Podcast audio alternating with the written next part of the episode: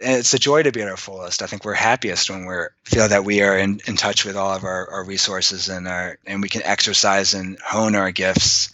And I think there's there's activities we can do to help enhance that. So I, yeah. I, I think I'm not getting any younger and my life is better when I do so. So why not pursue that ferociously?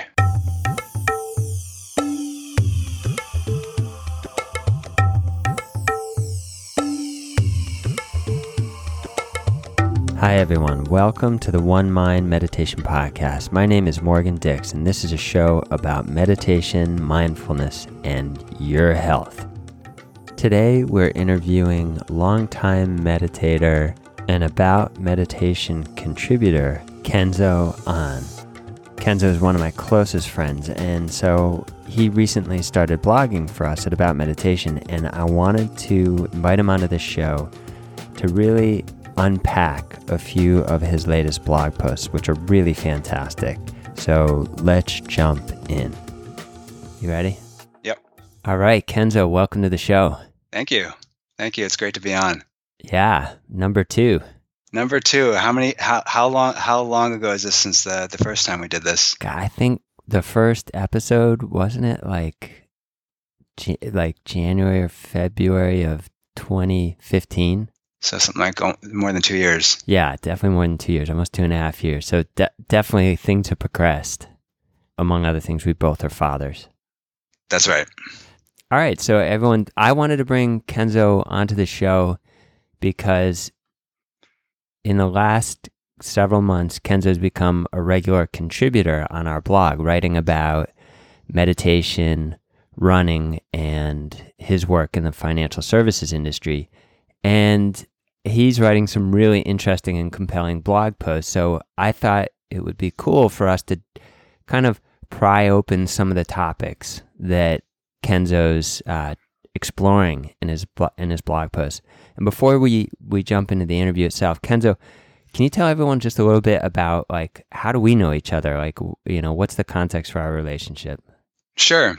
Um, Morgan, and, I and uh, all transparency, you were my best friends. Yeah. So to the world, he, Morgan's Morgan's one of my my, my best, one of my best, if not my best buddy in the world. Yeah. And uh, so I'm going to say your age. We're both in our early 40s, and uh, I came to the Boston area right after college in my early 20s uh, to explore a spiritual community uh, that Morgan happened also to be exploring at the same time. And I, I, came to, to Boston and was connecting with the, the Boston satellite spiritual community. And Morgan was at the main ashram out in the countryside of Western Massachusetts. And I think we connected, we you and I connected right away because uh, in this community, there weren't many people around our age. We were both in our early 20s. You know, we both were pretty passionate about the spiritual life. And I think it was just a, it felt like a, a, a, real connection to have someone our same age, a lot of similar interests, and so we we we've just kind of been through a you know quite an adventure through must have been like 14 years yeah, uh, 15 being years. being being peers and, and spiritual brothers in, in this community going through all kinds of things together and uh, i think you know through there i think we've so we've had uh, the same spiritual background, kind of cut our teeth in the same principles with with meditation. Um, I think with uh, you know looking deep inside about how how to in, intuit our uh, our kind of aspirations and and bringing them into our lives yeah. and, and, and follow our, our, our hearts and so and uh, you know now we're we're both old young fathers and uh, and you know just just uh, making our way in the world. Kenzo's written these three powerful articles. The most recent one is on breaking bad habits. And the one before that was all about things falling apart and how meditation helps to deal with that. And the first one he wrote for us was called Losing is Good for the Soul. And they're all awesome. Yeah, so I thought we'd we'd start from the start because it's an interesting arc these three articles take us on. And they touch on important topics that we hone in on in this podcast the transformational power of meditation, the power of going on a retreat, in this case, in Kenzo's case, solo retreats, how meditation can really offer us perspective, especially in those moments when we might be in a in a dark night of the soul, so to speak. And then how meditation like how it helps you embrace a deeper form of renunciation and what we find when we do that, the kind of energy that one can often surprisingly discover through renunciation. So yeah, let's start let's start with the first one. Losing is good for the soul. Can you speak a little bit to this? Like what happened? Like like one I'd love for you to speak about meditation. Like how do you see meditation as being this ground that helps you embrace losing and bring you closer to yourself? And and then just also, you know, say a little bit about how you got there.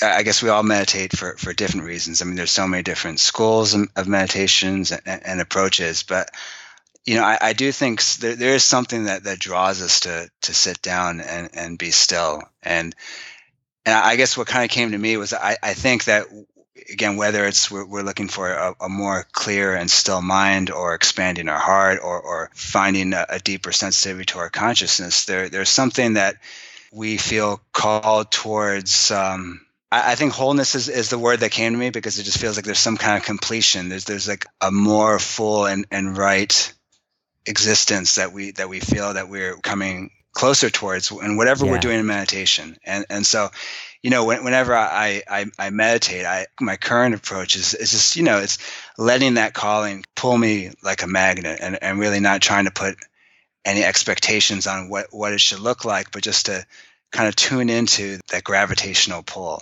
and um, mm. there, there's just something very you know the more i let go into it the, the more you know quite intimate it is because we're being called to our heart, our our higher, whatever whatever you want to call it. There, there's just something that that more right life yeah. is calling us. So I like spending a, a, lot of time there, and um, in that when I turned 40, which was I'm 41 now, so this I'm going to be 42 in the fall. So it was a couple years ago.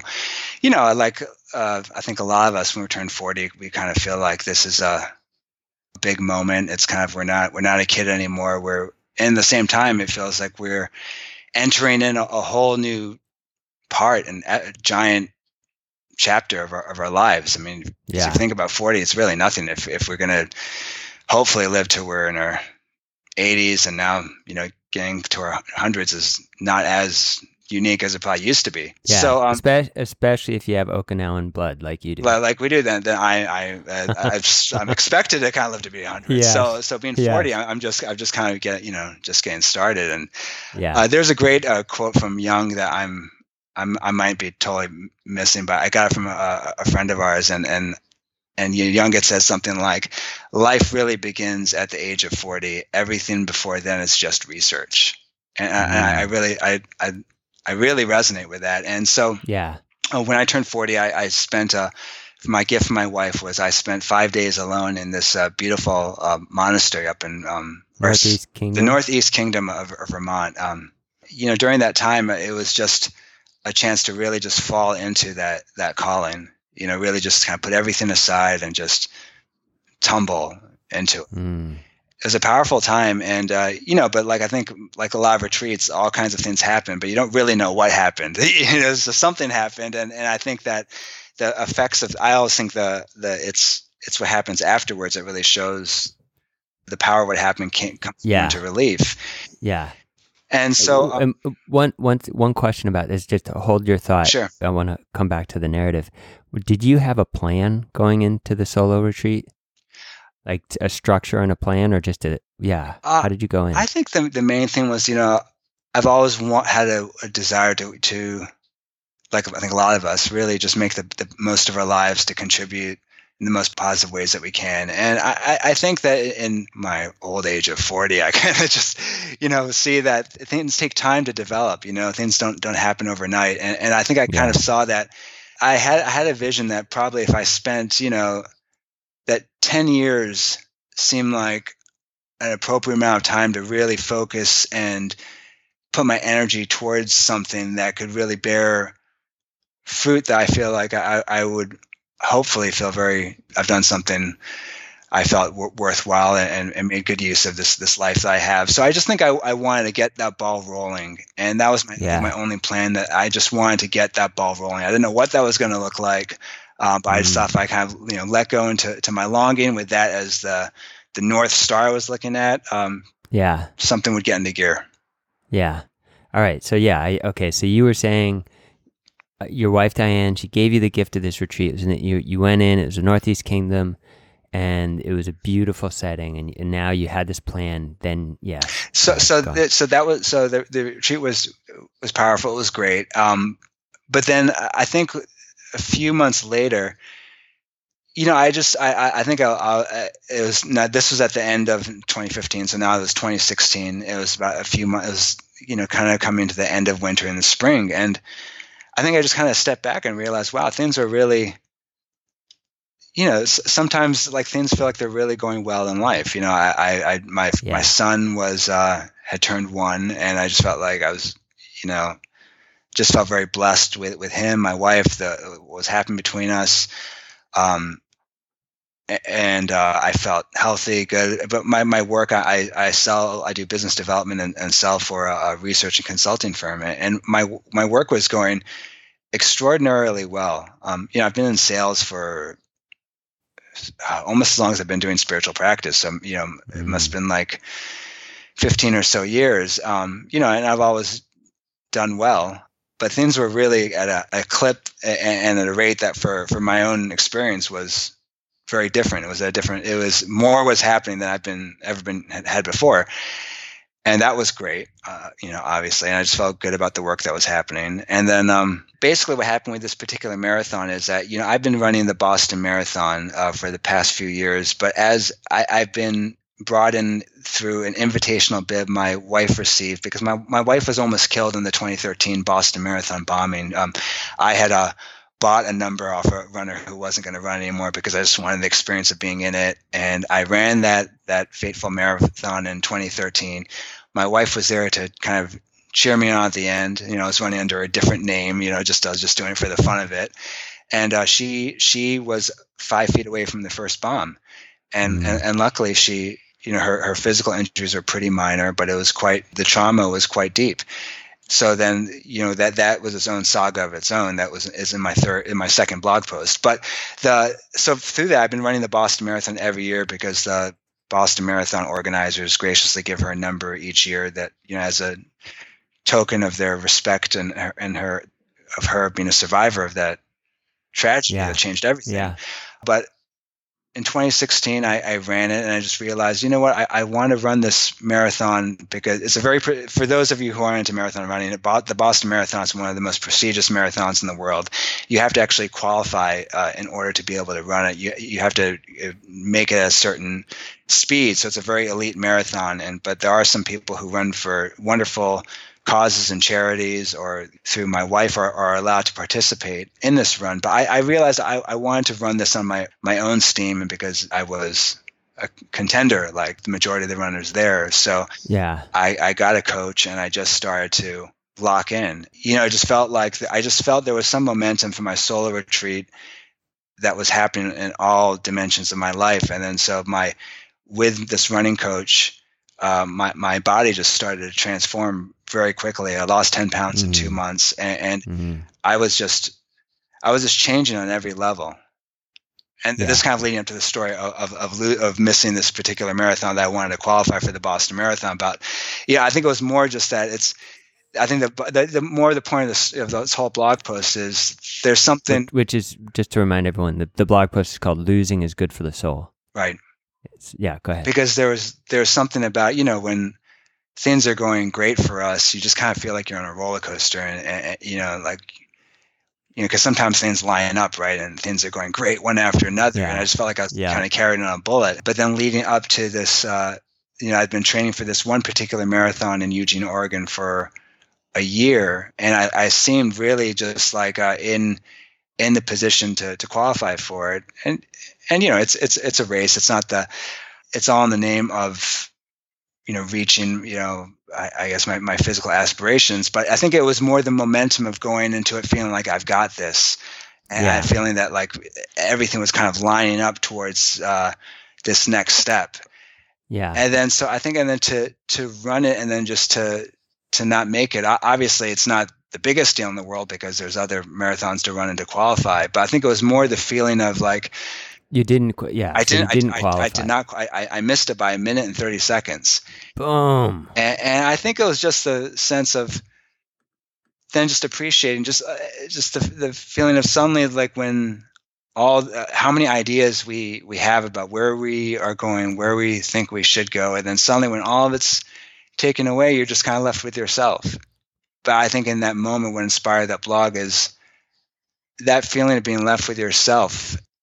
It's a beautiful feeling because it was very much in line with when I was speaking about meditation about just the sense of you're of just being closer to that core impulse it is to to wholeness. Yeah. And, I, and I also just felt I wanted to write it because, you know, in our culture now, you know, being a loser is is such a terrible, awful thing, and everybody has to to win all the time. And, and if you're a loser, that's the worst. But I, I think it's it's where our, our real growth, a different kind of growth happens. That's that's important. And again, it's like obviously we don't want to. I'd rather win than lose, you know. Yeah.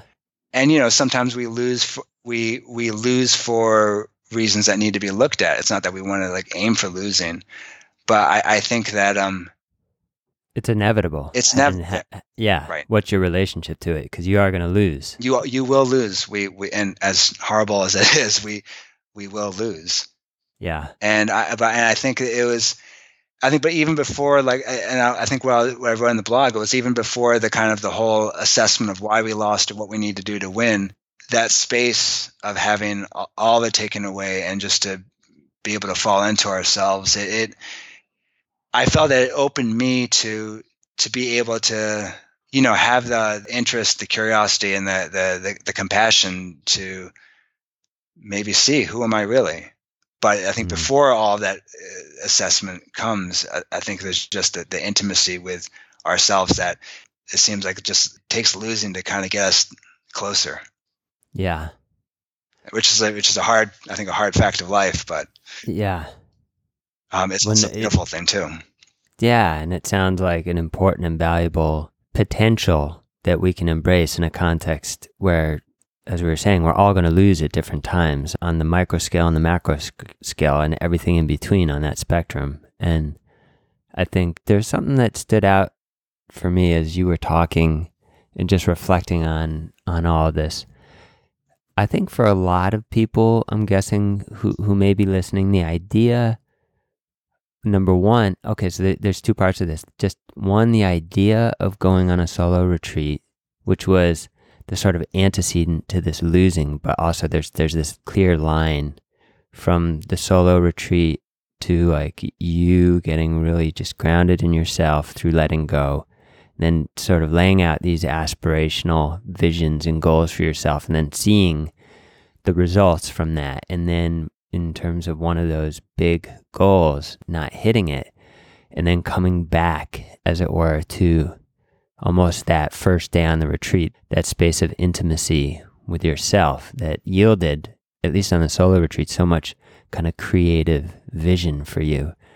One of my questions then is I think speaking a little bit on behalf of our listeners, what about someone who's never, number one, the idea of a solo retreat is probably new for some people listening, but then I imagine for a lot of people it's a little bit intimidating and scary to be alone with oneself in that context where one is kind of thinking about one's life and saying, okay, what are the next 10 years about? Where am I going? What's my vision? What large scale goals do I want to set for myself? If you could just speak to that a little bit, like not everyone I think is comfortable being with them with themselves, being alone with yourself and being comfortable with yourself and letting go in the company of yourself.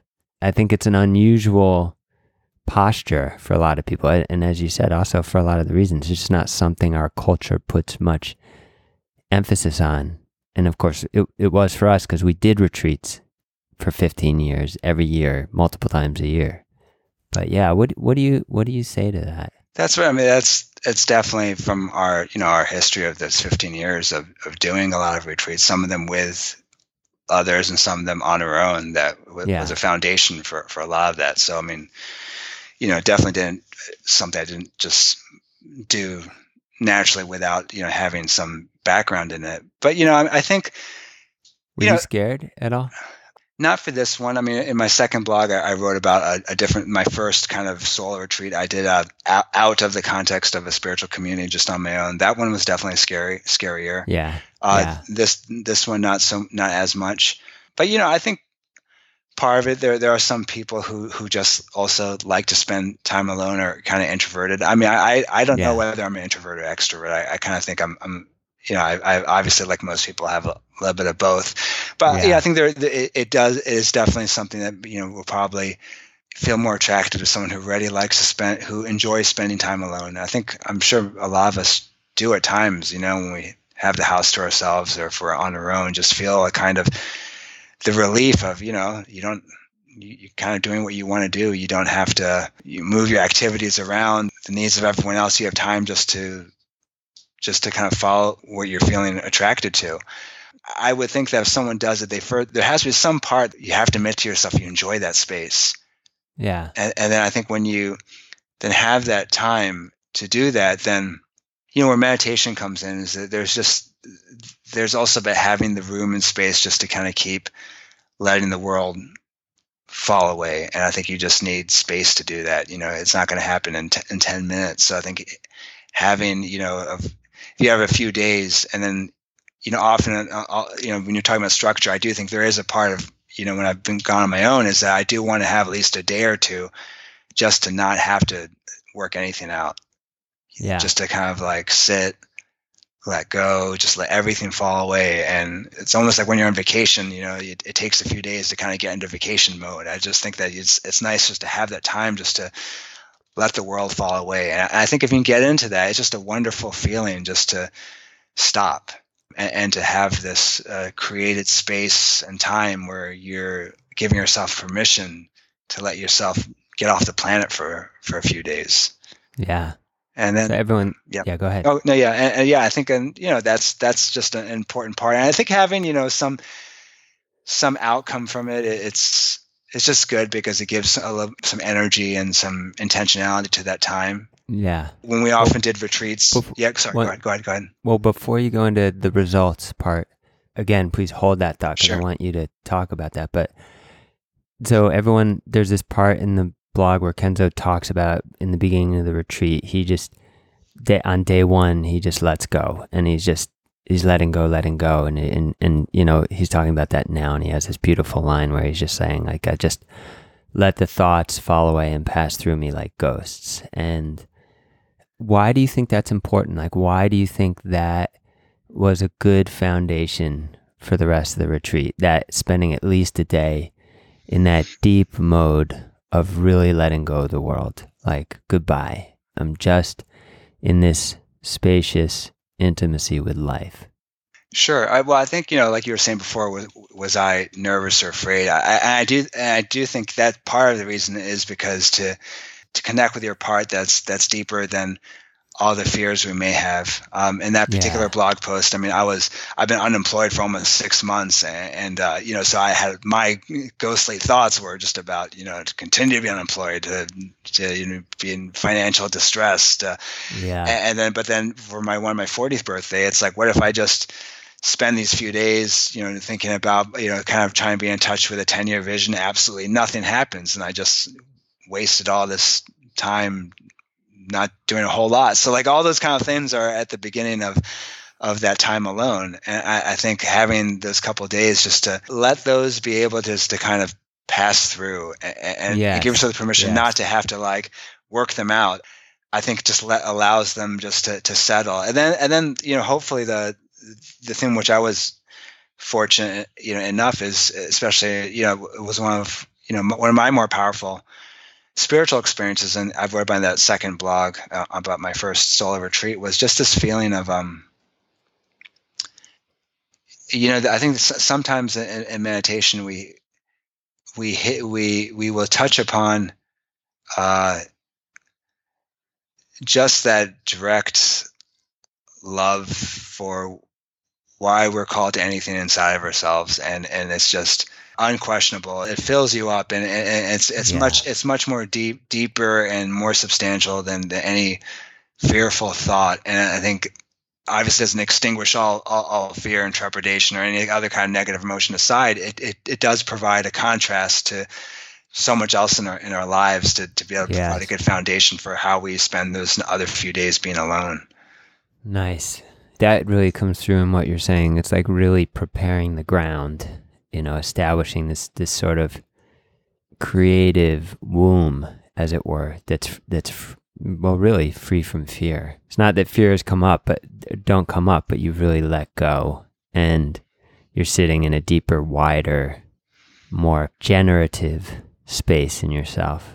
And, and to some degree, I think from having, you know, a day or two to let go without having to actively make the plans can uh, you know create that that, that generative energy you're talking about. I think it's going to probably look or feel different and for for every single person, but enough to kind of feel like, all right, I, I feel like my my motor's running, you know, or that I can take. It feels right to take the next step into something else, but something's been formed or, or started. Yeah.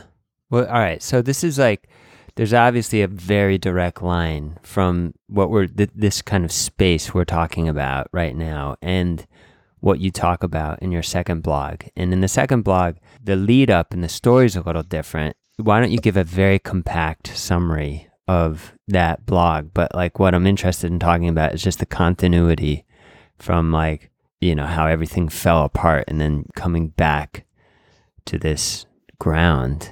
Maybe speak a little bit about if you can encapsulate that in a few sentences, that that post, and then come back to like this point where you struck gold Sure. Meditation. So, I mean, you know, that uh, in this whole conversation, we talked about solo retreats a lot. It's something that comes up in, you know, a lot of my blogs. It's something I love a lot. But it, it, the whole impetus for these, this kind of particular approach to it, was uh, in uh, 2013 you know, like you pointed to Morgan, every everything falling apart in my life, and and those it was basically three dimensions. You know, one was this spiritual community, Morgan, that you and I had been together in for 14 years. Uh, that dissolved almost overnight for all yeah. kinds of reasons. That's its own story. But that was, you know, my it was my spiritual family. It was kind of my what I'd given my my my life to. It, it was, uh, you know, it was really everything to me, and that that was gone. I lost my job at the, at the same time. So I, you know, and which is, you know, if any of you ever lost your jobs, it's just it's one of the more stressful things that can happen to you. And then yeah. and then as I mentioned before, my my wife, uh, you know, was almost um, killed in the the Boston Marathon, and a, a, couple of my other friends were also, you know, around her, and, and, they had gone through their own own ordeals, and so all all three of these happening at the same time. Uh, that just uh, made uh, for quite a time for me, right? Yeah. Yeah. So, to, in a you know short nutshell, how it kind of led to the solo retreat was, you know, I I kind of went into sort of a survival mode, and I just wanted to get, you know, I, I've been in sales for 14, 15 years. I just kind of wanted to get a high paying job and get on with my life. And I got a career coach. I didn't mean to pick a, a, career coach like him, but he actually had quite a deep spiritual background. And for those of you who are familiar with Werner Erhard and, and EST, which has now become the, the Landmark Forum, this career coach was actually Werner Erhard's right hand man and a very close friend of his. And I had no idea this was the case. I didn't even know this until like months later after we stopped working together. But uh, you know, after a, a while of, of, looking for work and having all these like close calls and, and not, nothing coming through, it, it was just you know, it's a uh, it was kind of a it was a grinding process, and with everything else happening, it was just it, it was it was definitely a very um, felt very weighed down. And and he just had this advice. He said, hey, why why don't why don't you go get lost for a while? You know, just go somewhere by yourself and. Yeah, I, I like the way it says just say get lost because it kind of conveyed this just like let yourself just wander aimlessly in somewhere where you don't know where you are and it's almost like physically enacting the the letting go of meditation yeah, and, and like saying you need a fundamental pattern break here. Exactly. Exactly. You've put to yeah, create your own, you know, orchestrate your own full bodied pattern pattern break. Yeah. And that just like really I like lit up when I heard that because I think it must have plugged into all the experiences and joys I had of doing a solo retreat that you know you know I have both done for years and years, and my own enjoyment of just like you know being alone and contemplating and, and, you know thinking about things. I think it just it just really clicked something in me. Mm-hmm. So that that got the the ball rolling to to create my own solo retreat. Nice. And that was really your first post spiritual communities solo retreat? Yeah, that was just like I'm going off my own to. I love how you said it to kind of create a pattern to to create a pattern break. Yeah, you wrote in that you said I concluded if I was going to do any truly fresh thinking, and, and as everyone as we alluded to before, and, and in this article. Kenzo talks about like some of the fear he had going into this, but he said he said I concluded if I was going to do any truly fresh thinking, it was essential to have more space inside of me. I permitted myself for that first day of five to let go of the whole world. Near the end of that day, I struck gold as I was meditating, and what became clear was that I would never have anything of real value to offer the world if I continued to deny my love for, quote, God, end quote substitute whatever word you want in there. But um, yeah, can you just can you say a little bit about that? What happened in that moment? is, that too big a question? Uh, no, no, no. I'm just I'm trying to I'm trying to think of I guess uh, way to kind of get at the heart of it without having to without like the whole back backstory of yes. you know my, my whole life and every, everything in it. But I, I think it's you know in, in a simple way it's um for me personally, it, it was another beauty of a solo retreat is you just kind of everything sort of falls away until you're just left with the essentials of, of who of who you are. And um, yeah. you know, I, I think it, it, was just very uh, clear to me that myself, my my whole interest and love for for spirit is, is something that I it's just so uh, kind of who, who I am, and, and I don't know if this is a, it's a silly, silly metaphor, but it's always when I, I kind of comes up to me. I don't know if it, this is anyway. I'll just go ahead and say it. I, I, it, yeah. I just imagine it's it's kind of like if if you were gay and then you know you kind of came to that clear recognition of that. It's just like you you just know you're not going to be able to change it. That's who you are. That's and, and you know whatever people may think or how they're going to go about it. That that's who you are, and to live any other way than to love who you're going to love would be such a wrong lie. And I, I, imagine that moment where you just embrace that and you just feel like this is who I am, this is who who, who I love, and and I, I I respect that, and I'm never not going to I'm not going to turn away from that, and that's who I am, and to mm. have some and have the the, the kind of the self uh, generate dignity and respect for that is a, must be a huge release Yes. And I, I think it, was, it felt very something similar with my own, you know, love for, for God, spirit, or whatever, however one relates to it. I just felt like this is who I am. And whatever I do with work, with life, if I somehow close that down in any dimension, it's only going to be part of me there. And I, I would have no that whatever part of my life I would shut that part out would uh, I would be diminished, and I just felt like especially in you know, a lot of this context was about finding work. I just knew that there's there's no room to be diminished and to be successful, especially you know, particularly in, in the business world and, yeah. whatever endeavor that we do. You know, we I think. I, I guess that would be a good way to say a lot of my philosophy. I, I, I try and avoid at all costs to be diminished. yeah. What do you mean by that? Diminished means I think not not not having um I endeavor to have full access to all of my, my resources and, and, and who I am and, and my energies mm. and, and clarity of mind. Obviously, we can't, we're not always at our best, but like for the important things, I, I don't want to sabotage myself or to do things that wouldn't uh, uh allow me to have, uh, to be my fullest, you know, if yes. things are, if things are important. And I think there's all kinds of things that we can do to, help and it's a joy to be at our fullest. I think we're happiest when we feel that we are in, in, in touch with all of our, our, resources and our and we can exercise and, and hone our gifts. And i think there's there's activities we can do to help enhance that. So i yeah. I, I think i'm not getting any younger and my life is better when i do so. So why not pursue that ferociously? Nice.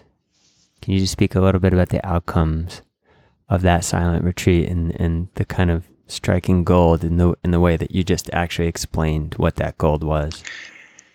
You mean what happened after that particular? Yeah. What? What? Yeah. Because um, you say a little bit in the post, but like, what? What were the results? Sure. The you know the result the results that's basically you know it wasn't I had any kind of a clarity more of what kind of work I should do. And and obviously, like I'm in I'm in sales in, in the corporate world, in particular, you know, more specifically in the financial services industry. I it wasn't going to be something specific as in now finding some sort of spiritual product to sell in the financial services world, but it was more, I think, just uh, it was a position of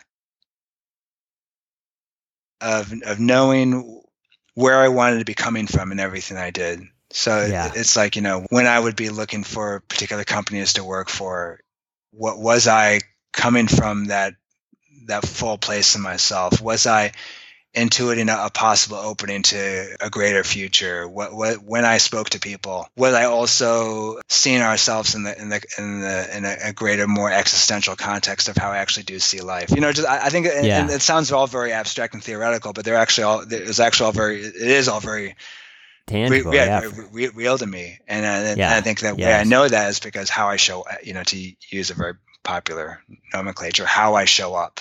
Um, yeah.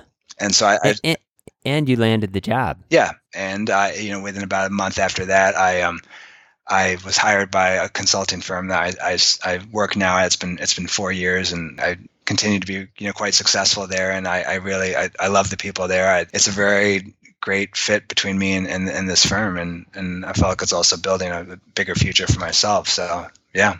That's great. All right. So everyone, as you can tell, like we're, so we're covering these different aspects, but like it's just powerful talking to you, Kenzo, about these things. Cause it's, it's, I think making clear, lighting up direct lines between this space, this generative self space that we can access and do access in meditation practice and then all these different dimensions of our lives, how it plays out, how it unfolds into different dimensions. So I think so far in this conversation, that's been really powerful. It's just we're exploring that connection, so to speak, and that, and that's something you do in your articles. And so I think with a little bit of time that we have left, let's talk about the final article about breaking bad habits. In the post, you talk about like you knew that to go to the next level with your running, you had to give up smoking and drinking. And those were two things that you really love. You were reaching this semi elite level in your running, but you needed to go to the next level to really, as per the earlier part of the conversation, to qualify for the Boston Marathon, to hit the next level. And so, you know, you talk about this process in this article and you, you have this quote you say by being resolute that this was no longer an option this being the smoking the drinking my awareness has been liberated to flow into other areas that beckon my consciousness most importantly my love for god.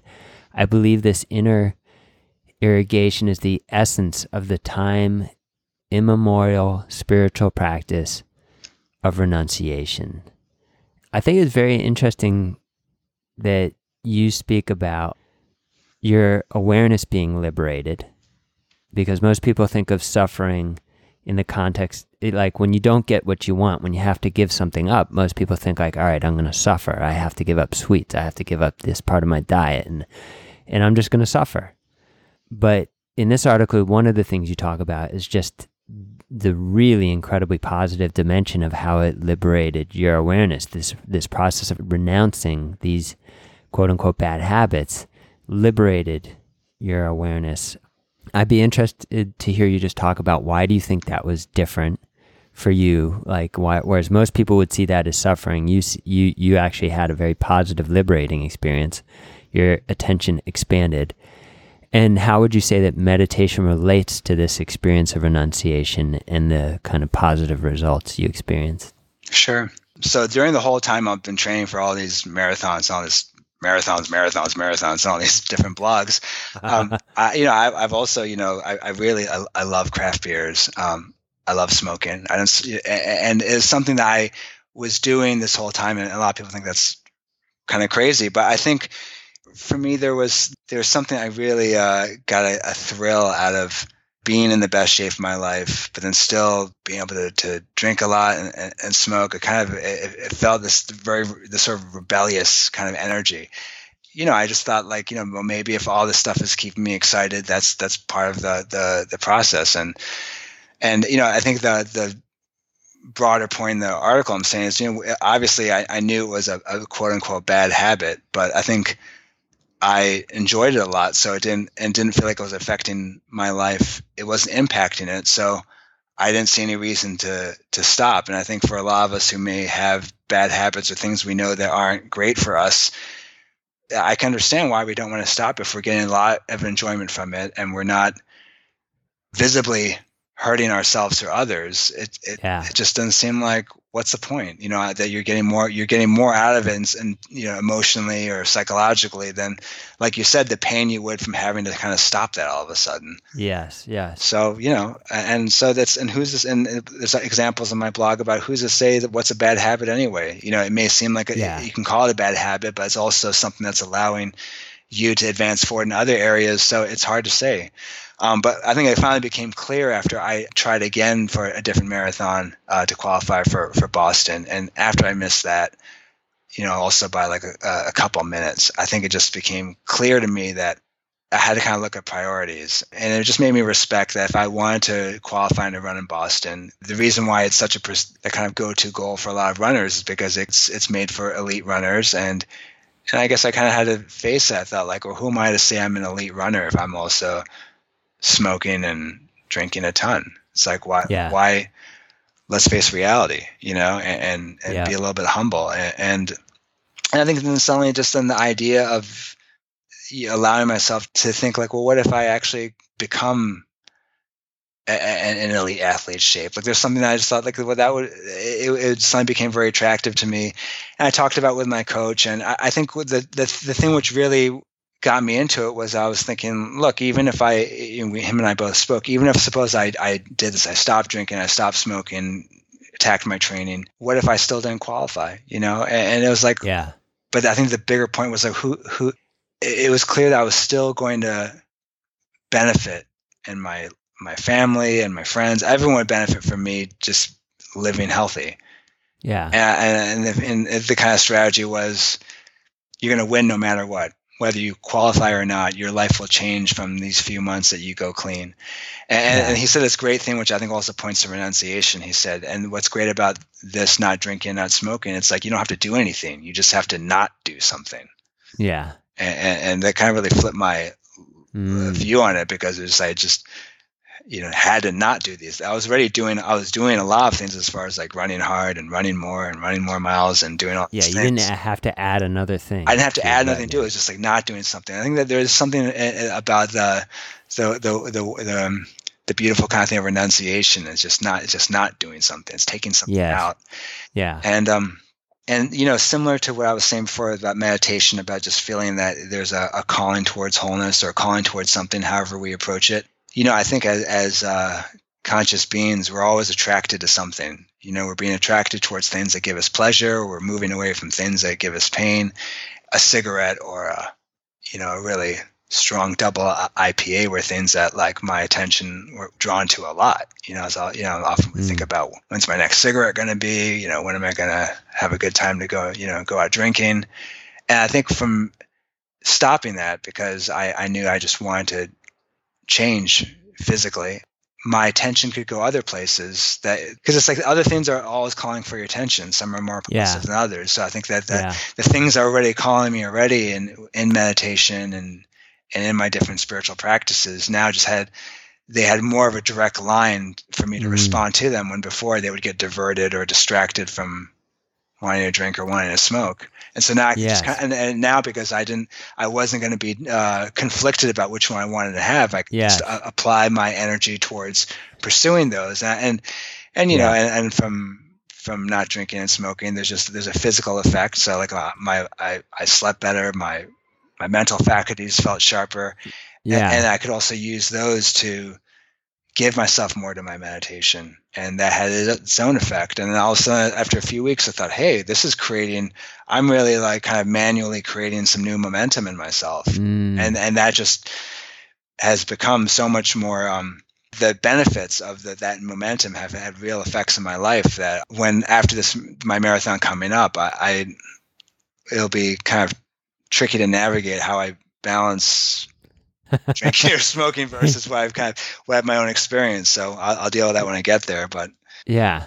All right. So it sounds like you're saying so it's very kind of powerful. I mean it's a long but powerful answer that you're basically in some way saying we all have our de- these desires and these de- desires they exist on a spectrum and no matter what for all of us we have them and they compel our attention they attract our attention and compete and vie for our attention and and, and part of what i'm hearing you saying is that that by giving up the smoking and the drinking that magnetic portion of your attention that was drawn to those things was was freed up. Yep. It was no no longer it's like, you know, if you have two opposite magnets, you know, attracting the same iron filings, you know, they're going to divide and then but now you're just you're taking one of those magnets away. And so all the iron filings are just going to that one magnet. And now that one magnet you're saying is really your more your love of God.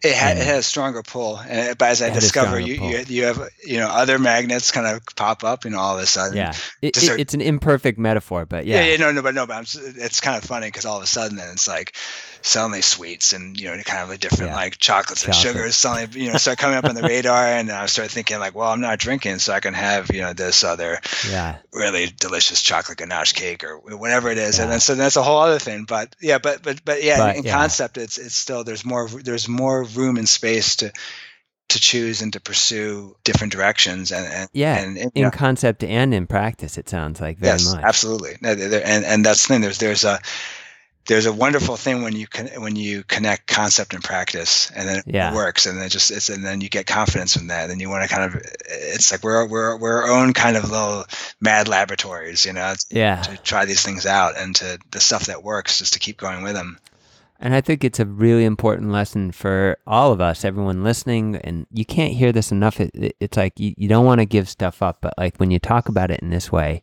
and this kind of leads to the second question. Then I think we need to wrap up when you have something like your spiritual practice and your love for God or, or this, this sort of generative space we're talking about, when, when that's a, a strong interest for you, you kind of, you had this experience of your attention being freed up to devote more to that.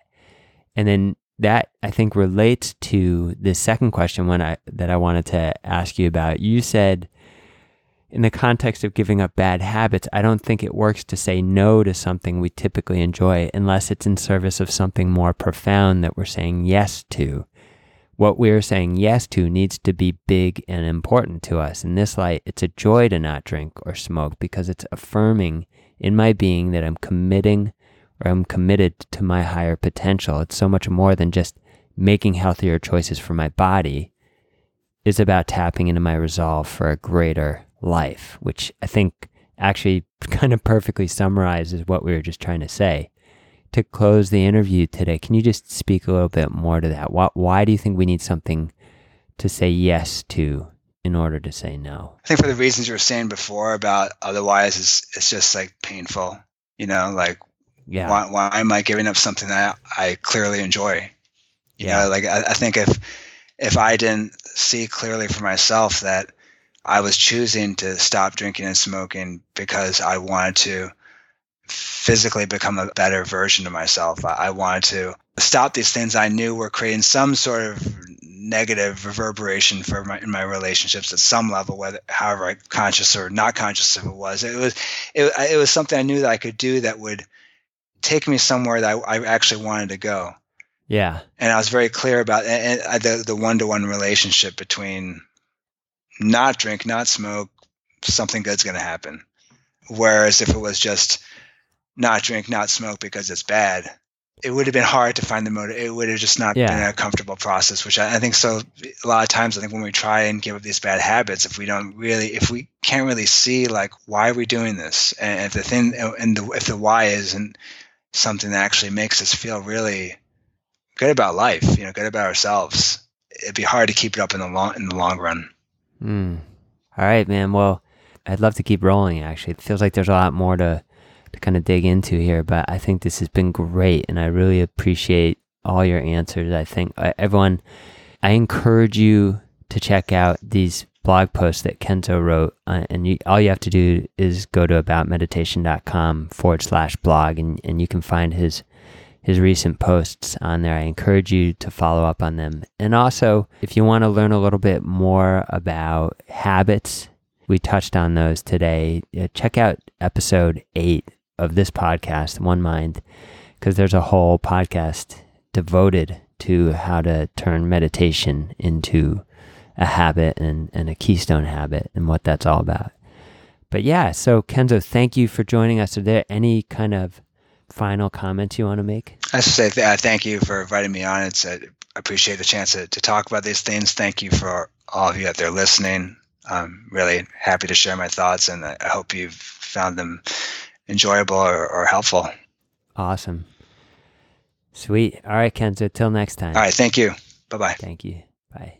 So I hope you enjoyed that interview with Kenzo An. If you enjoyed the show, please help us reach other meditators. Leave us a rating and a review over on iTunes. That is by far the most effective way for us to get this show in front of more people.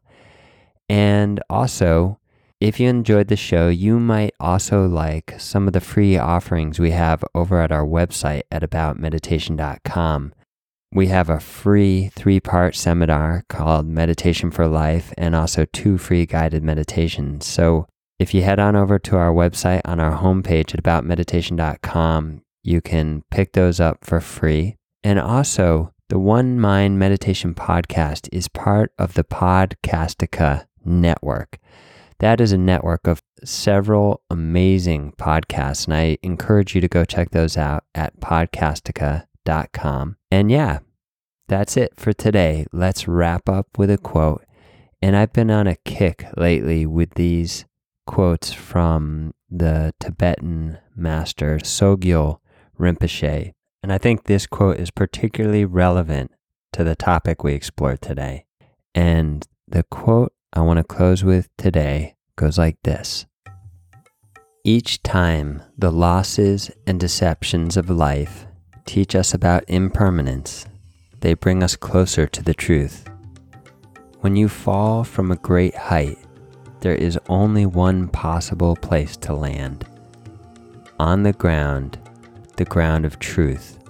And if you have the understanding that comes from spiritual practice, then falling is in no way a disaster, but the discovery of an inner refuge.